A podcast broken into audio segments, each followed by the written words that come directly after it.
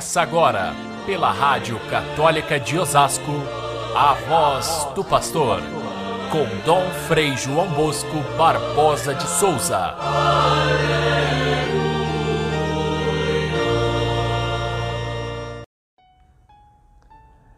Jesus entrou no templo e começou a expulsar os vendedores e dizia: Está escrito, a minha casa será casa de oração.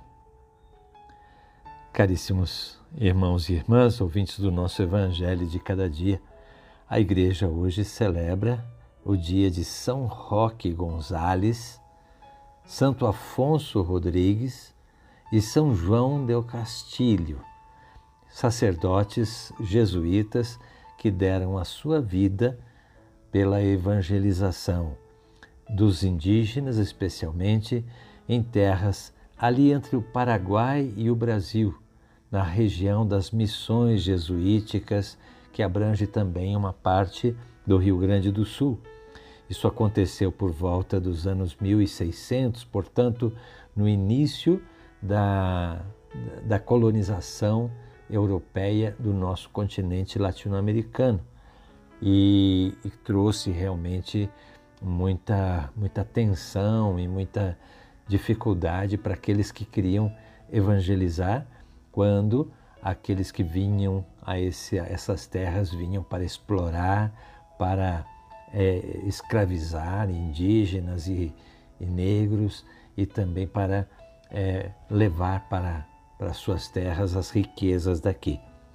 Então foram tempos muito difíceis e nesses tempos difíceis aqueles que abraçaram o ideal do Evangelho, muitos perderam a vida por causa da, dos valores da fé, entre eles os nossos irmãos jesuítas, São Roque Gonzales e seus companheiros. Pensemos hoje na dificuldade da evangelização de muitas regiões onde o Evangelho ainda não chegou.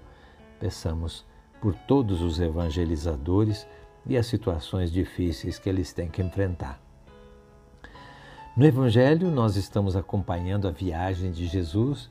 Os últimos eh, evangelhos trouxeram a passagem dele por Jericó e, enfim, a chegada em Jerusalém. E hoje nós temos em São Lucas o primeiro fato, o primeiro gesto profético de Jesus ao chegar na Cidade Santa é, São Lucas é um tanto resumido neste evangelho da, da purificação do templo. Jesus expulsa os vendedores que estavam ali fazendo do templo uma casa de negócios. É, mas é, é um gesto que vai além de, de simplesmente é, expulsar os vendilhões. A grande crítica que Jesus fazia desde o início à religião oficial, à religião do templo, aos sacerdotes, aos mestres da lei, e essa crítica irá atrair as iras de todos contra Jesus e vão condená-lo à morte, é mais do que simplesmente a compra e venda de animais e de, e de objetos para o culto, mas era também a questão da sua indignação com uma religião que estava completamente deteriorada. O gesto de Jesus é profético na medida em que ele mostra, através desse gesto, a indignação divina diante da exclusão dos pobres, porque aqueles sacrifícios rituais exigiam um custo alto que só os mais ricos podiam pagar. Os ritos vazios, sem, sem, sem significado religioso, mas apenas de, de religiosidade formal e, portanto, não correspondiam ao coração. A pouca espiritualidade que era cultivada no templo é, e nenhuma misericórdia para com os pobres. E Jesus chama então esses que exploravam compra e venda ali é, de ladrões. Vocês fizeram da casa de Deus é, um covil de ladrões. Ladrões que a gente pode entender não só no sentido de, de, de dinheiro, mas no de exploração né, da, da, do negócio do templo, mas também ladrões no sentido de roubar a possibilidade das pessoas terem fé e viverem a sua fé. Quando chega nesse grau de deterioração, é, nem Deus tem mais paciência. Nem, nem é possível fazer com que o templo retome a sua importância que tinha antes na história. Esse evangelho ele é contado pelos quatro evangelistas, essa passagem é contada pelos evangelistas e, e isso mostra que a, a, o gesto profético de Jesus teve um importante papel na catequese dos primeiros cristãos. Mostra que a, terminou o tempo da, do Templo de Jerusalém ser o ponto de encontro com Deus. E Jesus repropõe uma religião que seja baseada no seu ensinamento, no seu testemunho e mais tarde no seu sangue é, derramado na cruz e na sua ressurreição. Esse episódio de hoje em São Lucas é bem resumido. São Marcos é que é bem detalhista e conta como aconteceu esse, esse episódio da, da ira sagrada de Jesus, a sua cólera divina contra aqueles que eram é, profanadores do templo.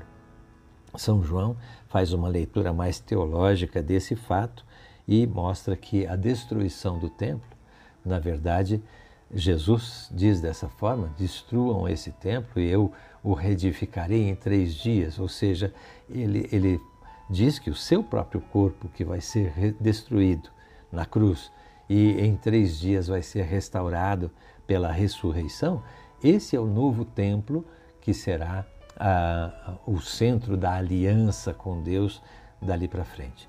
Não será mais o Templo de Jerusalém. Quando São Lucas escreve esse evangelho, ele já conhece a história seguinte. Ele sabe que o templo foi de fato destruído ali pelos anos 70 pelos romanos. O evangelho de Lucas é escrito depois disso.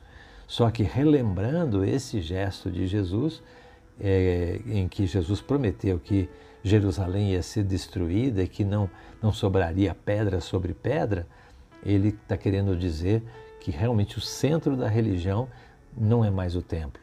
Ele mudou e agora é o próprio Jesus Cristo presente nos corações, Jesus Cristo ressuscitado nas comunidades que vão ser formadas a partir de agora, é que se torna o centro da religião.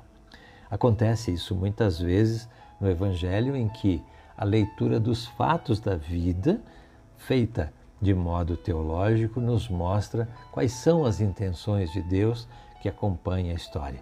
A história é conduzida por Deus, é o Espírito Santo de Deus que, que acompanha o crescimento do reino e o crescimento da igreja.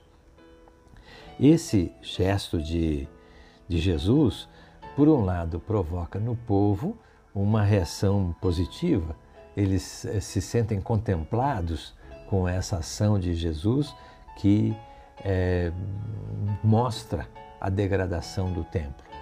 Eles o aplaudem.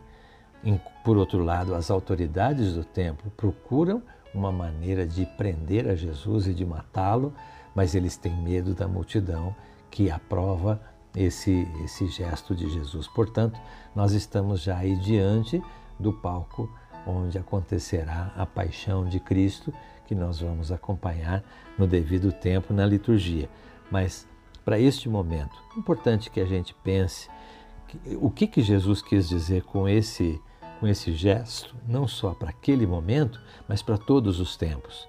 O que, que significa aquilo que ele disse para a samaritana, que não era mais o templo de Jerusalém, não era mais o templo da Samaria, mas era preciso procurar a Deus em espírito e verdade.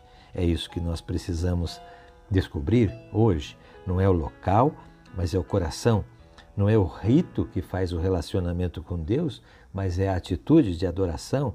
Não é o benefício que a gente recebe de Deus indo no templo, mas é a caridade que isso desperta no meu coração. Não é a devoção que faz a religião, mas é Jesus Cristo, Ele mesmo, o centro da nossa vida. Tudo isso está colocado nesse gesto de Jesus que nós meditamos hoje. Fiquem todos com Deus. Até amanhã, se Deus quiser.